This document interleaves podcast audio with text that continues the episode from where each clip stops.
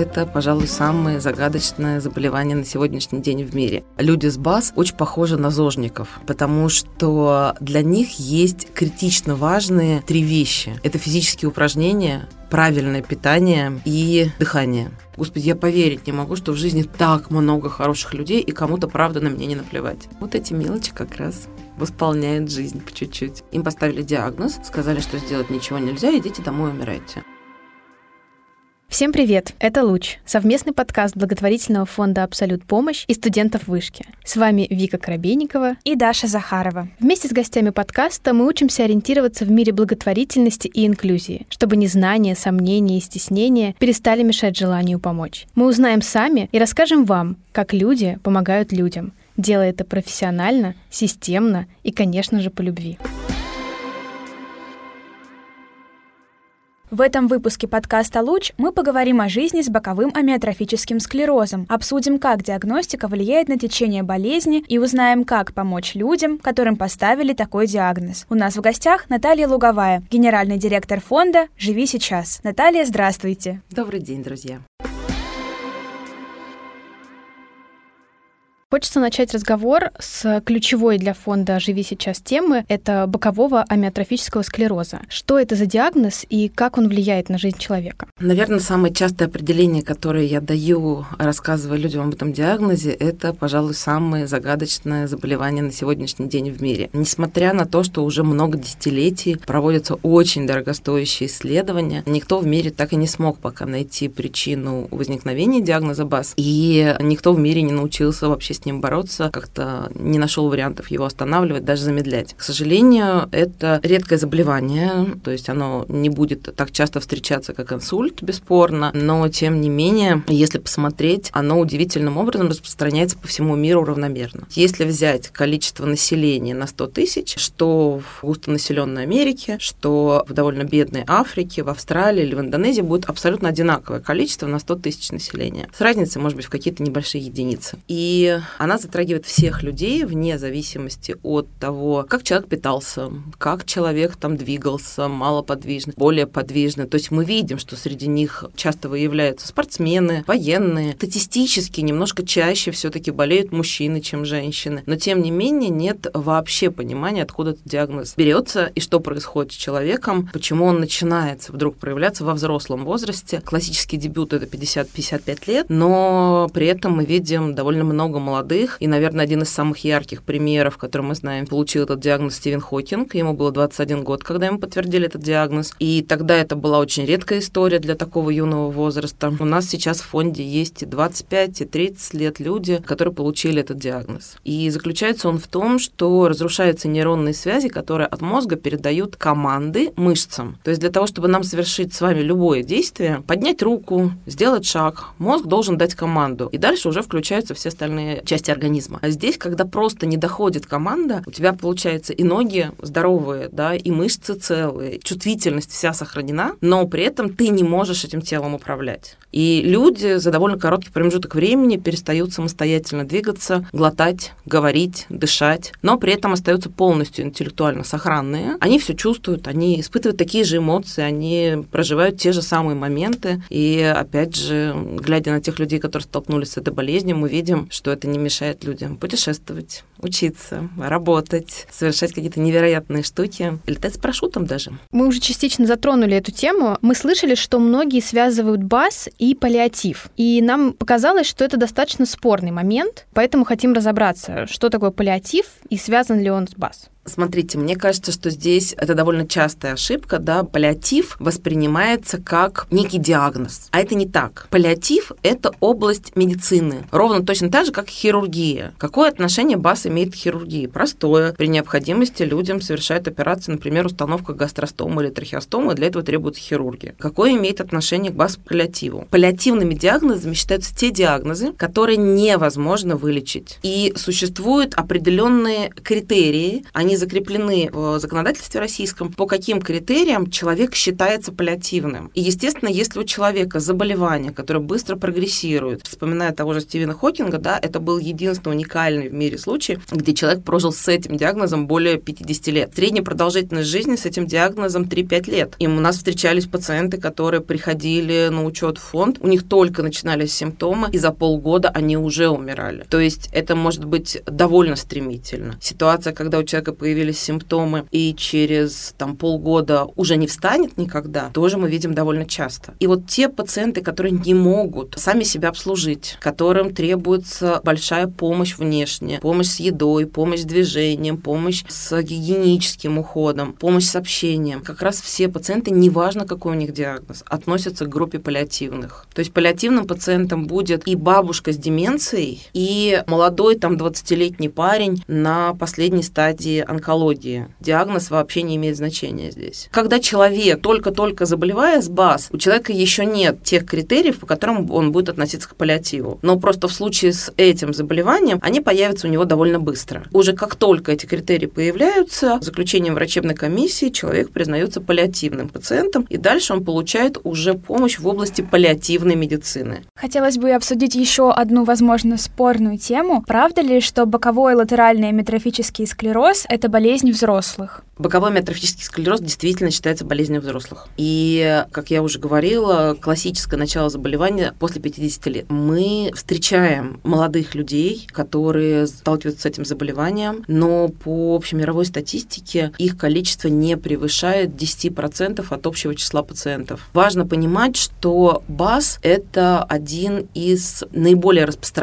из группы заболеваний болезнь двигательного нейрона. Тот самый нейрон, который разрушается, он может по-разному себя вести. И вообще нейроны, отвечающие за движение. И если посмотреть медицинский справочник, тот же МКБ, например, мы увидим там и латеральный склероз, и первичный склероз, и ювенальный, и мы увидим различные виды миодистрофии, мы увидим тот же СМА, про который очень много мы слышим в последнее время благодаря препаратам, которые появились для лечения этого диагноза. Эта группа нейромышечных заболеваний довольно большая. И ювенальный – это, конечно же, про детей. Это очень редкое заболевание. У нас есть на учете 3 детей с этим диагнозом, и это скорее исключение, нежели правило, потому что в мире они встречаются довольно редко. В целом, да, это взрослые люди, дети не болеют БАС в основной своей массе. А если говорить о том, как помочь себе, может ли ранняя диагностика помочь предотвратить развитие заболевания? С учетом того, что непонятно, почему БАС возникает, и совершенно нет никаких методов остановить это заболевание, ранняя диагностика не поможет, конечно, предотвратить. Ранняя диагностика здесь поможет выстроить максимально грамотно жизнь вокруг человека, вокруг семьи, столкнувшись с этим диагнозом, и поможет прожить ту часть жизни, которая будет проходить за болезнью на максимально высоком качестве. И мне кажется, это гораздо важнее в данной ситуации, потому что столкнуться с таким испытанием и при этом еще чувствовать себя беспомощным, не имея возможности и понимания вообще, куда надо двигаться, что надо делать, можно ли вообще с этим жить. Это же очень сильно пугает. Любой человек, который получает этот диагноз, в первый момент он испытывает дичайший страх, панику, ужас, ярость, то есть эта вся буря эмоций, потому что, правда, возникает ощущение, что жизнь остановилась.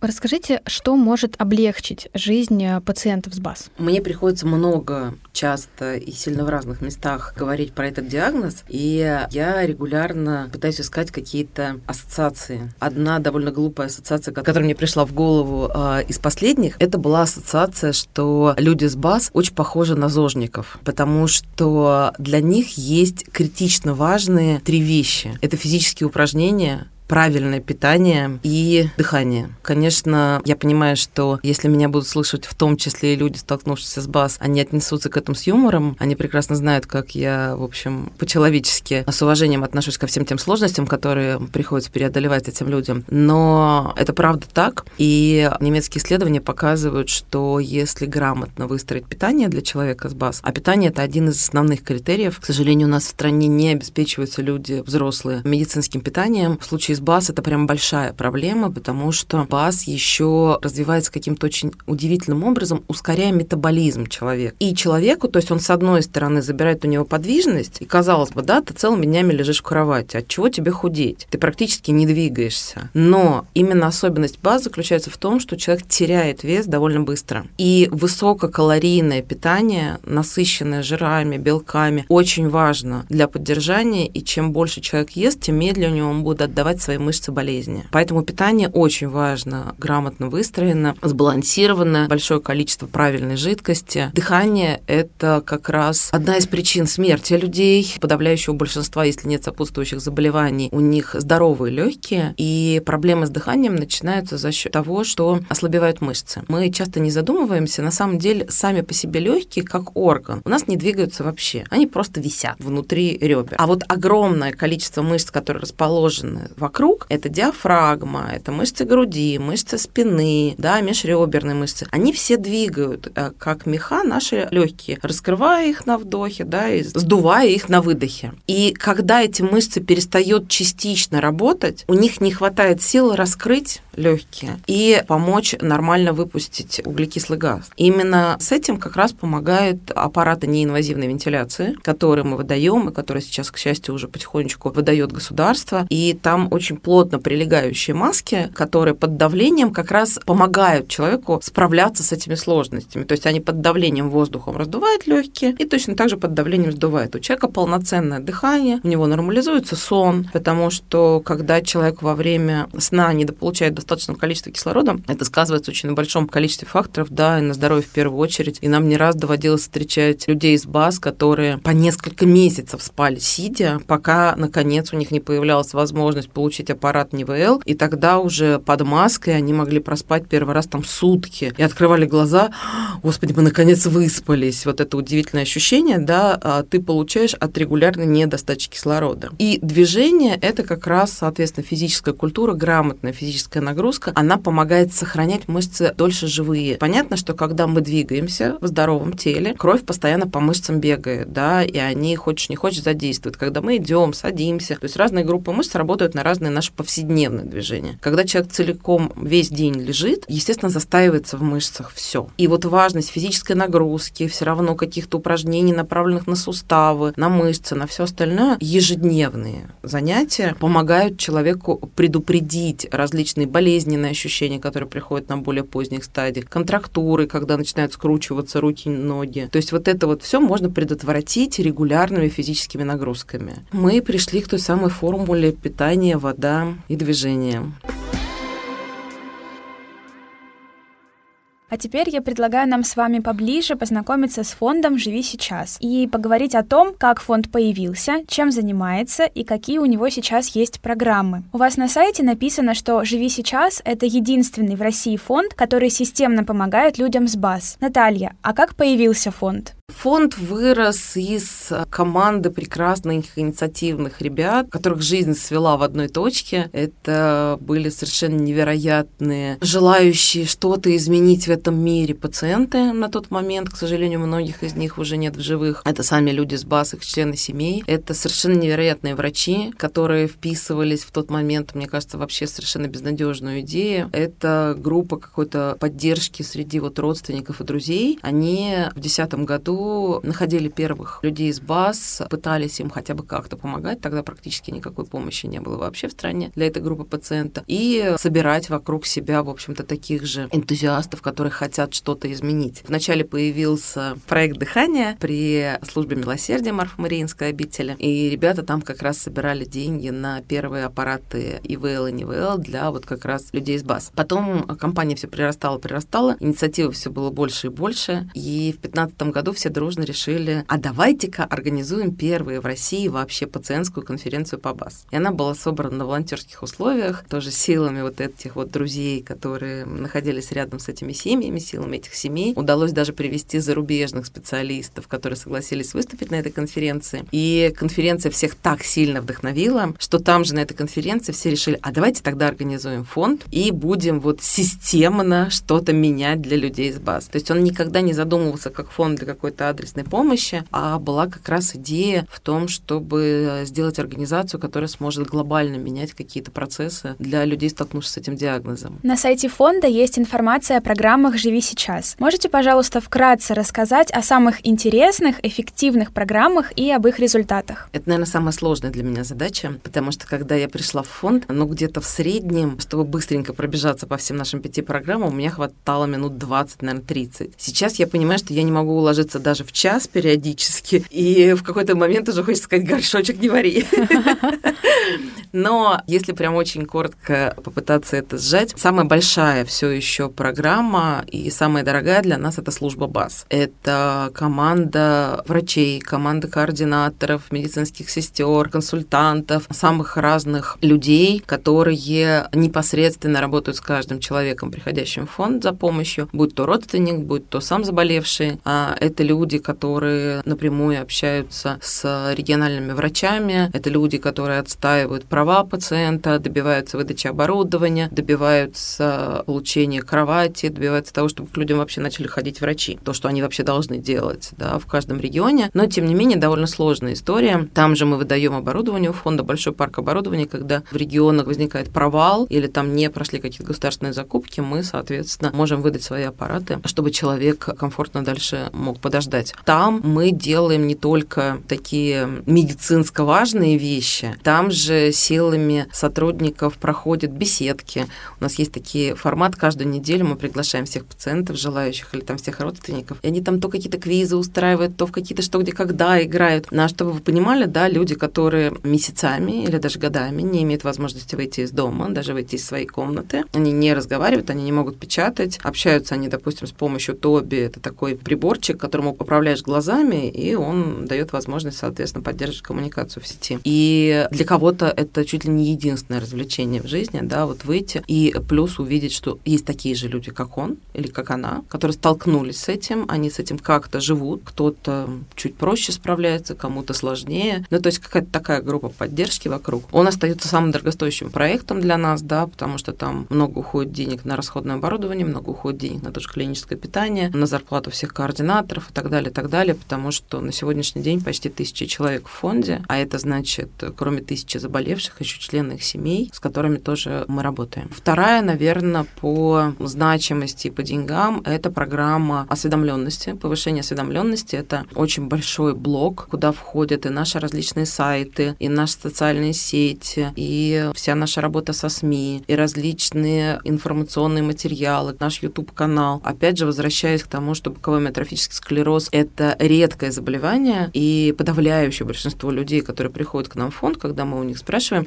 вы вообще пока сами не заболели, вы хотя бы раз в жизни про это что-то слышали? И, конечно же, все отвечают: нет. Очень незначительное количество видел это просто раньше, если это какая-то семейная форма. И мы много рассказываем, плюс БАС, конечно, пугает. Нам важно рассказывать через какие-то более, скажем так, удобоваримые формы, поэтому мы регулярно придумываем какие-нибудь флешмобы, какие-нибудь фестивали, то марафоны, то васильковые пикники, что-то такое, где мы можем поделиться с людьми и рассказать, что на самом деле БАС, как бы это трагично не было с точки зрения ограничений физических человека, это не приговор. С этим можно жить, с этим можно общаться, с этим можно путешествовать, с этим можно заводить друзей. Хокинг, вон, даже умудрился развестись, еще раз жениться, да, на минуточку, детей нарожать. Вот, пожалуйста, а уж сколько он путешествовал, дай бог каждому из нас только ездить. И вот через такие какие-то яркие, хорошие, позитивные вещи мы пытаемся и открывать мир для людей, которые оказались замкнуты, да, в своем пространстве, и для обычных людей, чтобы они узнавали, что есть такие вот уникальные люди, столкнувшись с таким уникальным диагнозом. Так примкните к нам, ко всем уникальным, и давайте помогать уникальным людям быть еще более уникальными.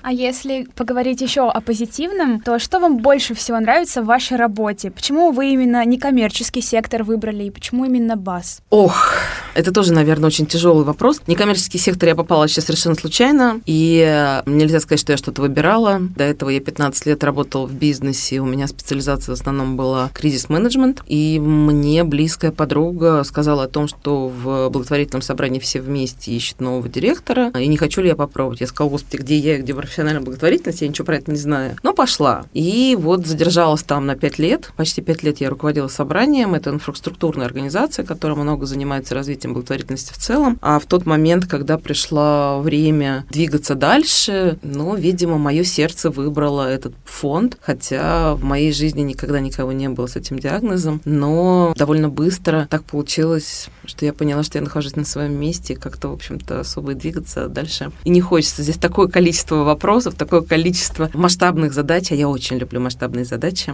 Поэтому я поставила перед нашей командой маленькую такую цель изменить систему здравоохранения в России. Мне кажется, вполне себе реализуемая история. Очень даже. И я еще вернусь к первой половине вопроса. Она звучала так. Какие ваши любимые части, ваши любимые задачи в работе? Что вам нравится больше всего? Мне кажется, больше всего я люблю подводить итоги и хлопать в ладоши, видя, господи, как опять что-нибудь починилось или, наоборот, сломалось, то, что плохо работало и начало работать по-другому. Я люблю, когда я вижу, как какие-то проекты, которые придумывают наши сотрудники, зажигают их, и вся такая команда объединяется, и все несутся вообще, несмотря на все сложности. Я люблю то чувство, которое возникает, что, ну, мы правда несем свет. Мы правда заставляем людей смотреть тем сложностям, с которыми мы сталкиваемся. И неважно, кто ты, больной или здоровый, жизнь на самом деле насыщена очень большим количеством сложностей, испытаний, вопросов. И только от нас зависит, как мы отреагируем в этот момент. Сдаемся мы, паникуем, начинаем кричать и там шуметь, и всех во всем обвинять. Или мы просто принимаем те изменения, которые происходят в жизни, и двигаемся по новой дороге, которые теперь уже нужно выстраивать. А мотивирует ли вас история ваших подопечных? Да, слушайте, знаете, я, когда только соглашалась на эту работу, я, честно, нашему медицинскому директору Льву Вадимовичу сказала, знаете что, согласна к вам выйти только на год, я вот сейчас структуру быстренько построю и сбегу, потому что я думаю, что в паллиативе я, конечно, не выдержу вообще в жизни никогда. Но в 2018 году у фонда случился небольшой кризис, ушел единственный донор, мы остались полностью без денег с большой командой, поэтому мне не получилось сбежать в первый год, так я и, в общем, осталась. Но я до сих пор помню совершенно невероятные ощущения, когда я вроде как еще толком не воспринимала людей с БАС, вот как своих подопечных, да, и там на первой конференции я их толком и не помню, мне кажется, я сама была в коматозе, а 1 июня у нас была прогулка по Клязьме на корабле. Речфлот нам дал кораблик, и вот мы прикатились, значит, вот на это невероятно солнечная погода, все такое вот прям яркое, нарисованные облака практически на небе. И я смотрела вот на этих людей, собравшихся на этой палубе, да, какое количество там было членов семей, какое количество вот людей с БАС в колясках, и весь этот антураж, он, знаете, он создавал какое-то невероятное ощущение фантастической любви, веры в лучшее, в умение ценить это мгновение. И я, мне кажется, тогда прям очень ярко ощутила ту мысль, которую вложили пациенты, когда создавали фонд, название «Живи сейчас». Я сидела вот на носу этого большого корабля, смотрела на эти семьи и думаю, боже, и я еще пытаюсь жаловаться, что у меня какие-то сложности в жизни. Наташа, я тебя умоляю, у тебя вообще невероятная жизнь. И, в общем, довольно часто, когда мне хочется поныть, или мне кажется, что все пропало, и шансов больше никаких нет, неважно на какую тему, я там разок-другой поговорю с кем-нибудь из наших семей, думаю, господи, какие проблемы? Да у меня вообще нет никаких проблем. Мы сейчас все решим. Решение точно найдется. Я безумно вдохновляюсь этими людьми, особенно теми, кто не ноет, а которые действительно ищут новые дороги. И когда человек преображается, раскрывается в этой своей тяжелой болезни, люди начинают писать картины, люди начинают писать книги, начинают делать какие-то невероятные вещи. У нас была, к сожалению, не так давно уже ушла совершенно невероятная Наиля, которая, сильно прогрессировав, она уже не могла ни двигаться, ни говорить, не печатать, но до последнего дня она глазами помогала искать людей, она работала в Лизе Алерт, и Лиза Алерт — это команда, которая ищет потеряшек в лесу, и вот она помогала им соединять людей, искать, тем самым до последнего оставаясь таким вот человеком, который вдохновляет, и лежа сам из кровати кому-то спасает жизни. Мы уже коснулись немного этой темы, что наравне с таким воодушевлением и мотивацией многие остерегаются темы благотворительности, считая, что это психологически очень сложно, трудно, и особенно, когда речь идет о тяжелых заболеваниях. Сталкивались ли вы с таким чувством, работая в фонде, и можно ли с ним как-то справиться? Я еще имела неосторожность много лет назад влюбиться в психологию, и до сих пор ее активно изучаю в жизни. И сейчас в том числе учусь в магистратуре РГГУ на втором курсе. И за много лет посещения психолога и работы с психологом у меня появилась такая устойчивая привычка к рефлексии. Бесспорно, я не могу игнорировать ее и в работе. Вот я уже почти 10 лет в профессиональном секторе благотворительном, и у меня ощущение, что дело вообще не в благотворительности. Если посмотреть объективно, у нас в стране есть довольно большая проблема, заключающаяся в том, что люди не умеют и боятся говорить о своих чувствах. Мы говорим о событиях, мы говорим об эмоциях, мы говорим о каких-то реакциях, которые мы видим, которые мы сами транслируем, но мы не признаем в себе чувства. И говорить о чувствах правда тяжело. А когда ты хочешь искренне человеку помочь, для того, чтобы выяснить, что ему нужно, ты должен оказаться там внутри. И здесь, правда, это сложно, потому что в какой-то момент мы там видим панику человека, который транслирует вроде бы там типичный страх перед незнакомой болезнью, но когда ты с человеком поговоришь, его пугает не то, что с ним изменится тело, да, а его пугает то, что он будет, например, обузой для близких. Если мы это не знаем, да, мы начинаем ему рассказывать о том, что с этим можно жить, то, другое, пятое, десятое, но мы не включаем близких. Если мы все-таки идем в его чувства и разбираемся с его чувствами, мы можем понять, в чем его потребность, и тогда уже помочь близким выстроить коммуникацию так, чтобы это была поддержка обоюдная и с одной, и с другой стороны. Но здесь есть целый ряд факторов, которые не дают людям еще смотреть в сторону благотворительности. Мы не можем отрицать 70-летний период Советского Союза, где благотворительность была запрещена законом, потому что считалось, что государство заботится обо всем. Мы не можем отрицать 90-е годы, когда благотворительность стала якобы возрождаться, но в основной своей массе это были организации, созданные для отмыва денег. При этом и тогда же уже стали появляться первые фонды, которые действительно стали что-то менять. И сейчас, уже исходя из этой точки, когда мы понимаем, что благотворительность стала непосредственно третьим сектором экономики, благотворительность собирает гигантские деньги. Это реальные миллиарды, которые собираются десятками тысяч НКО. Благотворительные фонды и коммерческие организации решают гигантское количество программ, социальных проблем. Они гораздо быстрее, чем государство, подхватывают даже какие-то внезапные истории с катаклизмами природными или с какими-то явлениями, да, потому что понятно, что государственную машину гораздо сложнее перестроить, чем небольшие организации. И здесь мы видим чаще даже не столько людей, которые боятся с этим соприкасаться, сколько людей, которые испытывают скепсис, испытывают жажду спасательства. И то, и другое не очень хорошо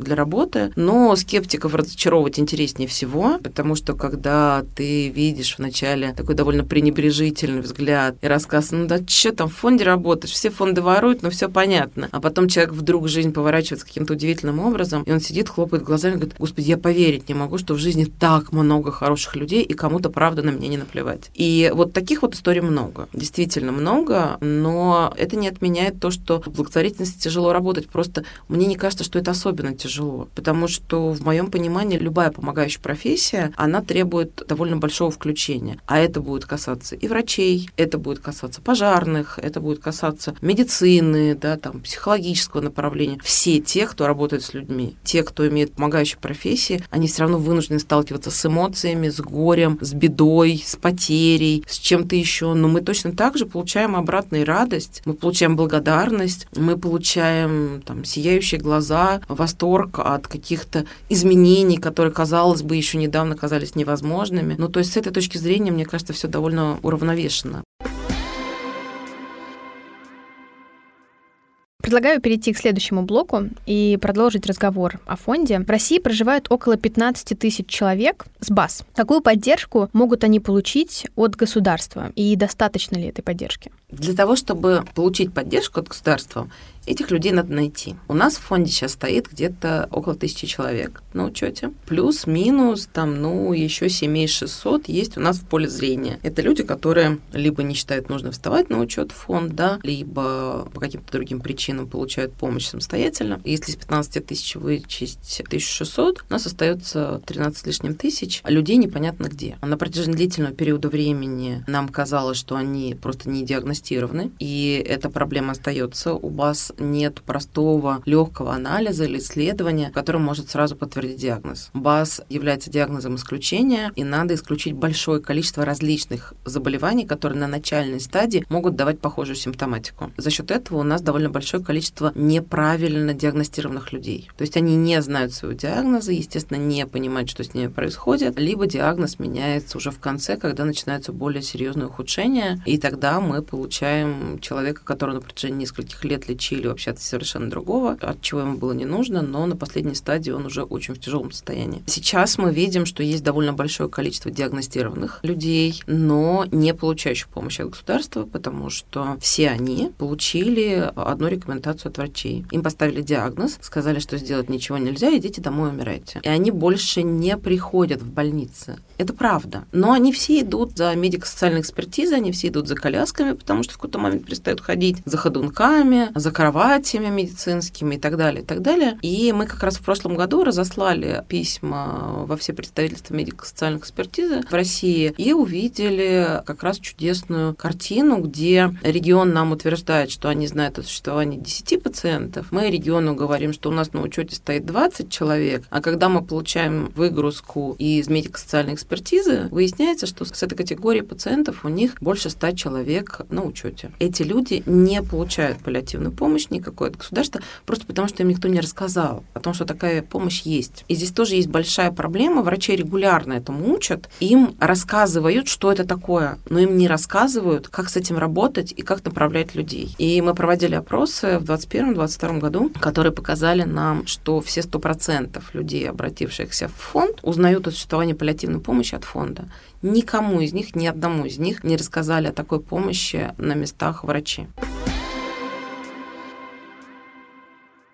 Мы знаем, что в декабре фонд провел исследование совместно с ВЦИОМ по поводу помощи неизлечимо больным взрослым. Поделитесь, пожалуйста, результатами. Знаете, это когда ты себя успокаиваешь, маленький результат тоже результат. Мы на эту пресс-конференцию позвали Сашу Бабкину, которая возглавляет Добро Mail.Ru, а теперь они уже, наверное, как-то по-другому переименовались после того, как они перебрались в ВКонтакт. Они вместе с группой Mail.Ru делали совершенно прекрасное исследование в 2015 году как раз на тему помощи взрослым. Тогда, в 2015 году, 1% от населения был готов помогать взрослым. А здесь нам ВЦИОМ показал, что целых 3% людей готовы помогать взрослым. И в этом плане мы с Сашей, конечно, очень порадовались, потому что, круто, мы в 2 раза выросли. Правда, неизлечимым взрослым все равно хочет помогать только 1,5%. Мы, конечно, активно дискутировали на эту тему, на этой нашей пресс-конференции. Мне очень понравился комментарий прекрасного психолога, который был у нас на пресс-конференции, который сказал, вы понимаете, если рассматривать с точки зрения общечеловеческой, человек, который уже произвел потомство, неинтересен, за него нет смысла бороться.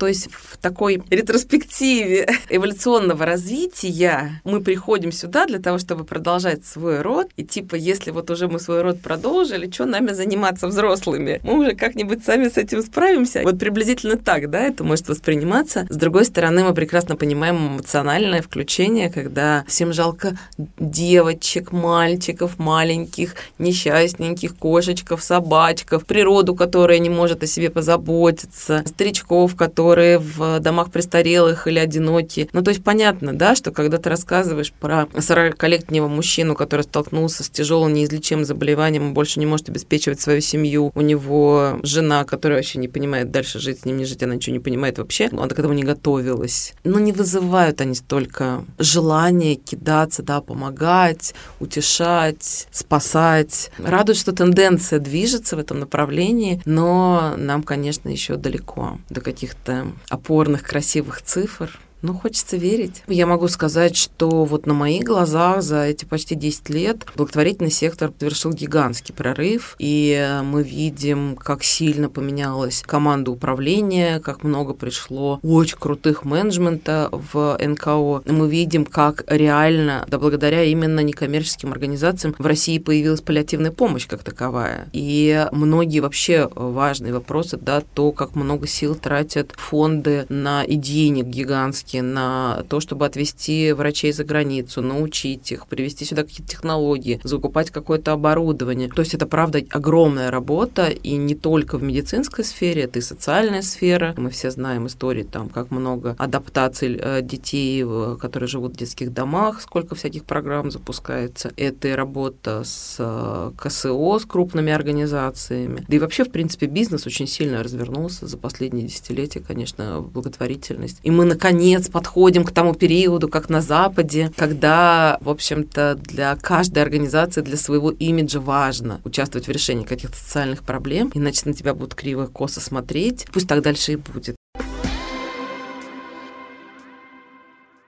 Возвращаясь к вопросу помощи, знаем, что в марте вы планируете запустить бесплатную патронажную онлайн-школу для ухаживающих родственников и специалистов. Расскажите поподробнее о школе и чему там будут учить. Мы сталкиваемся повсеместно с проблемой незнания, как ухаживать за тяжелобольным человеком. В какой-то момент, так как мы много работаем непосредственно руками, да, с людьми из БАС и сопровождаем их от начальных стадий и до фактически их ухода, мы накопили довольно большую практику, как работать с теми вопросами, с которыми гораздо реже сталкиваются в других диагнозах. Например, когда человек с БАС перестает глотать, ему нужно сохранить возможность как-то есть дальше. Для этого устанавливается трубка, такая трубочка небольшая, в желудок, напрямую, она торчит у тебя из живота, называется гастростома. И там шприцом ему постепенно, большим таким шприцом, вводят, соответственно, еду. Человек получает необходимое количество калорий для дальнейшей жизни. Это не означает, что он больше никогда не сможет глотать. Если у него еще сохраняются какие-то небольшие глотательные функции, он все равно в качестве удовольствия может положить кусок вкусной еды себе в рот, да, но ему будет тяжело съесть большой объем. Или он уже совсем проглотить не может. При этом мы понимаем, что вот такая операция, как гастростомия, установка такой трубки, для людей с БАС, скорее всего, будет нужна всем до единого, потому что они все потеряют такую возможность со временем. Может быть, просто кто-то не согласится непосредственно на операцию, потому что все-таки, страшная операция. Для других диагнозов это не является повсеместным использованием. То есть используется эпизодически. Да, если человек получил там травму горла и не может глотать, ему могут временно поставить гастростому. Если у человека, опять же, рак горла или инсульт, который привел к тому, что человек не может глотать. Но это не значит, что все инсультники, да, или все люди, столкнувшиеся с раком горла, обязательно будут вынуждены ставить гастростому. И здесь мы много работаем с этими гастростомами, потому что каждый пациент у нас с этим практически сталкивается. Наработали большой-большой опыт. В процессе выясняется, что средний, младший медицинский персонал не подготовлен к таким вещам. Когда у нас появляются, например, одинокие, совсем одинокие люди, у которых нет членов семей, неважно по каким причинам, так бывает, и нам их надо куда-то устроить, потому что в какой-то момент они не могут справляться дальше сами. Мы не можем найти ни одного социального учреждения в России, где возьмут человека с трахеостомой и гастростомой, потому что нигде никто не умеет с этим обращаться. Плюс есть разные вещи, с которыми не очень сталкивались раньше врачи, например, когда человек использует маски для неинвазивной вентиляции,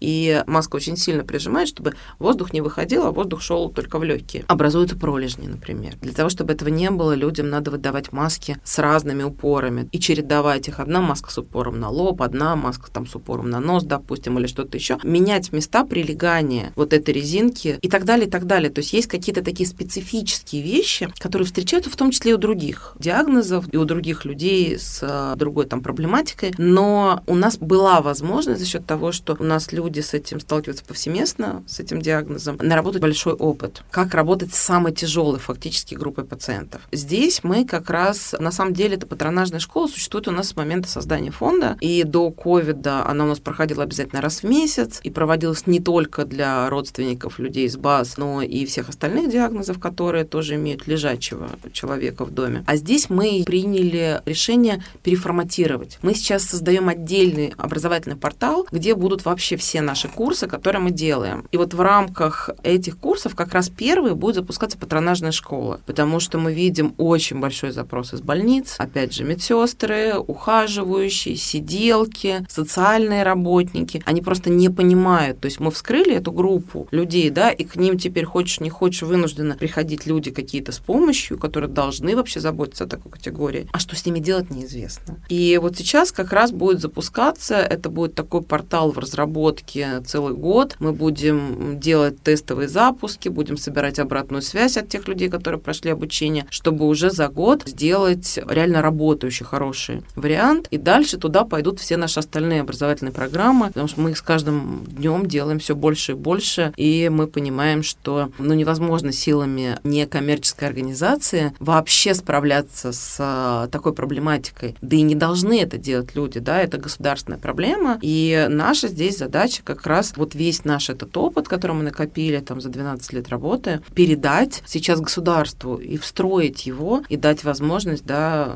с нашей подстраховкой делать это максимально бережно. А создавали программу этой школы медицинские работники, которые в фонде состоят, или какие-то другие? Это работники фонда. И здесь не только медицинские работники. Здесь мы и разговаривали с врачами, и брали результаты опросов, которые мы проводили на различных наших конференциях, включая региональных. И какие-то вопросы разрабатывают, естественно, медсестры, которые непосредственно много лет руками работают с этой группой пациентов. Какие-то вопросы специалисты по социальной работе, которые разъясняют, каким образом, как, что, зачем, почему. Да, можно получить от государства, что для этого нужно, потому что, чтобы воспользоваться всем этим патронажным уходом, который в полном объеме, по идее, государство должно предоставлять, надо понимать, куда еще с этим идти, надо понять маршрутизацию, где получить это, какое отнести заявление и так далее, и так далее. То есть здесь довольно много всяких аспектов. Там над программой работает юрист. Но в любом случае, бесспорно, все материалы, которые касаются медицины или каких-то медицинских манипуляций, или каких-то рекомендаций, в обязательном порядке проверяют члены нашего экспертного совета, да, наши врачи, и без утверждения там, условно, согласование нашего медицинского директора, никакие медицинские материалы никуда не выходят. Это важная часть. А я правильно понимаю, что это для всех желающих? То есть, если это онлайн-платформа, то все могут зайти и посмотреть курс? Сейчас, да, она будет по регистрации, но зарегистрироваться может любой желающий, и, возможно, в какой-то момент там платформа, когда уже будет прирастать, она как-то будет видоизменяться, но в целом мы как раз рассчитываем на то, что это будет обучение не только для медицинских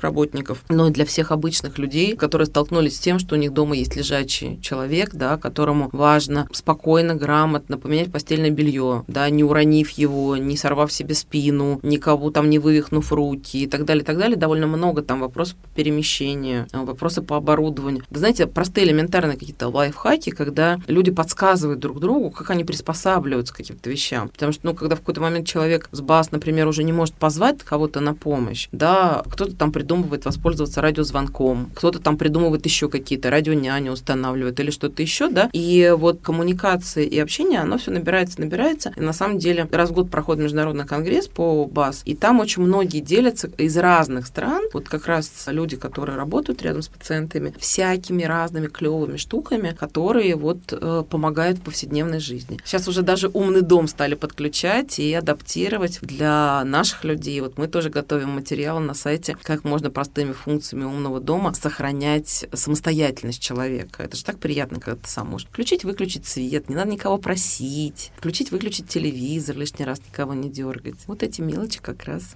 восполняет жизнь по чуть-чуть. А если говорить о международных проектах, мы знаем, что в конце мая у вас планируется крупнейшее мероприятие по БАС. Это 8-я ежегодная конференция с международным участием для пациентского сообщества, врачей и всех, кто интересуется темой нейромышечных заболеваний. Расскажите, как фонд готовится к этой конференции? Я уже рассказывала, как прошла первая конференция в 2015 году, где как раз родилась идея создания фонда. И с тех пор, кроме 20-го, так как у нас весенняя конференция, мы не успели быстро переобуться и все-таки проигнорировали 2020 год. А так каждый год она у нас с тех пор проходила. В какой-то момент она выросла из чисто пациентской конференции и стала уже на более широкую аудиторию работать, да, потому что мы поняли, что недостаточно рассказывать последние новости людям, столкнувшись с этим заболеванием. Мы можем поделиться большим, опять же, объемом профессиональной информации для медицинских специалистов. Последующие годы все увеличивающейся регистрации и посещения нашей конференции конференции подтверждают, что это факт. Мы видим, как после конференции видео на Ютубе набирают там довольно большое количество просмотров. Интерес к этой теме есть, людей находится все больше и больше. Мы всегда на эту конференцию приглашаем каких-то ведущих специалистов, экспертов в области нейромышечных заболеваний или в области каких-то сопутствующих вещей, да, то у нас выступают ребята, которые проводят там самое крупное в мире генетическое исследование, то у нас выступают ребята, которые придумали voice banking.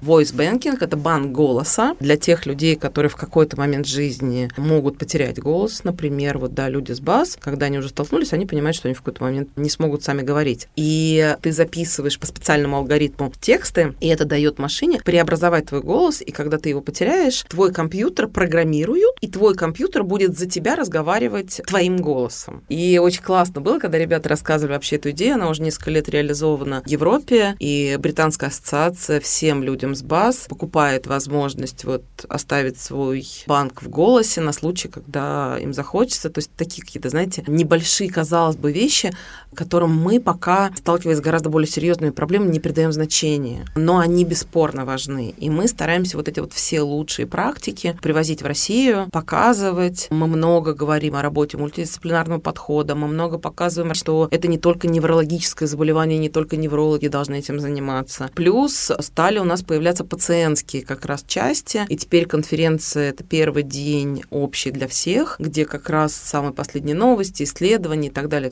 все, что произошло за последний год. А второй день у нас разделен на два потока. Это закрытая врачебная часть, где врачи обсуждают сложные клинические случаи, разбирают какие-то сложные моменты. И пациентская часть, где выступают в том числе сами люди. Они делятся своими лайфхаками, они делятся своими какими-то жизненными историями, как они с чем справлялись, или там как-то поддерживают людей и так далее, и так далее. И это, в общем, всегда получается таким довольно большим, грандиозным событием. Очень много волнений, нервотрепки, конечно. Я, как известный тиран, директор, все время кричу: мы не успеем, мы все провалим. Но обычно все заканчивается какой-то феерией чувств, и дальше начинаются слезы и объятия. Вкратце, такое истерическое подготовление к большому мероприятию.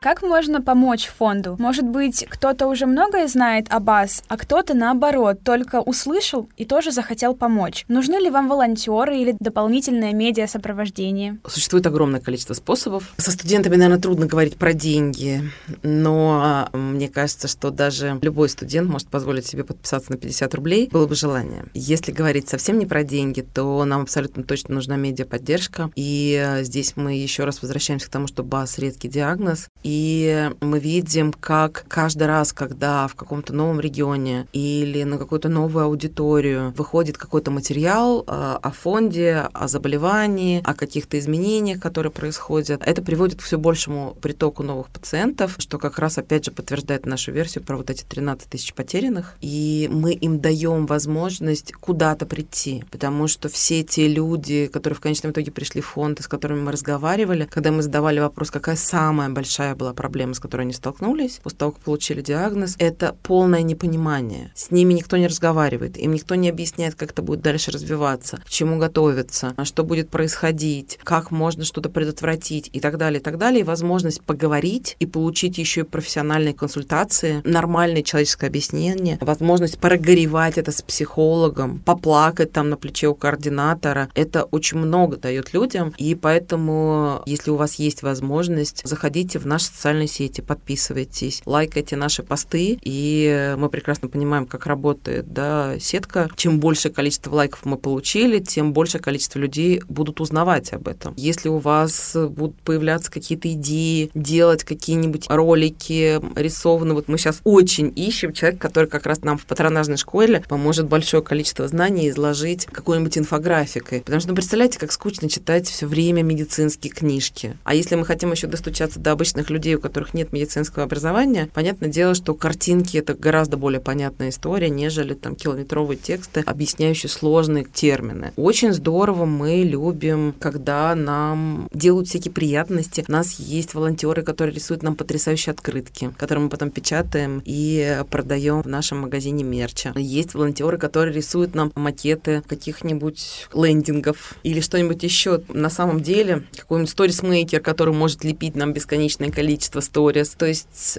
если есть желание помогать в диджитале, то, конечно, здесь мы готовы принимать большое количество помощи. Единственное, все-таки важно учитывать, если вы идете с порывом в фонд работы, неважно какой, имейте в виду, что там все безумно перегружены. И ни у кого, к сожалению, не будет времени сидеть и говорить: ну, давай, дорогая, разберемся, чем ты сможешь нам помочь. То есть здесь все-таки важно сам посыл, свое желание, когда ты приходишь и говоришь: я могу вот это. Скажите, в чем вам это может пригодиться, и я дальше попробую это регулировать там сам вас дергая. Проактивность здесь, конечно, очень помогает фондам, потому что, когда мы сталкиваемся со студентами, которые приходят и говорят: а нам не сказали, что делать. Ну, мы просидели, все, вот нам неловко, а люди там все время чем-то заняты. Ну, в общем, приводит к дискоммуникации. Поэтому, если у вас достаточно проактивности, вперед, вариантов много. У нас в гостях Наталья Луговая, генеральный директор фонда «Живи сейчас». Наталья, спасибо вам большое за этот интересный и содержательный разговор. Спасибо вам большое, мне тоже было очень интересно с вами поговорить. Сегодня мы поговорили о таком заболевании, как боковой амиотрофический склероз, а также о тех, кто делает все, чтобы облегчить жизнь людей с БАС. В следующих выпусках мы продолжим разбираться в благотворительности и инклюзии. Чтобы ничего не пропускать, подписывайтесь на подкаст «ЛУЧ» на удобной для вас платформе и в Телеграме. Все ссылки можно найти в описании. Ставьте оценки и рассказывайте о нас своим друзьям. Так вы поможете привлечь внимание к теме благотворительности и помощи людям.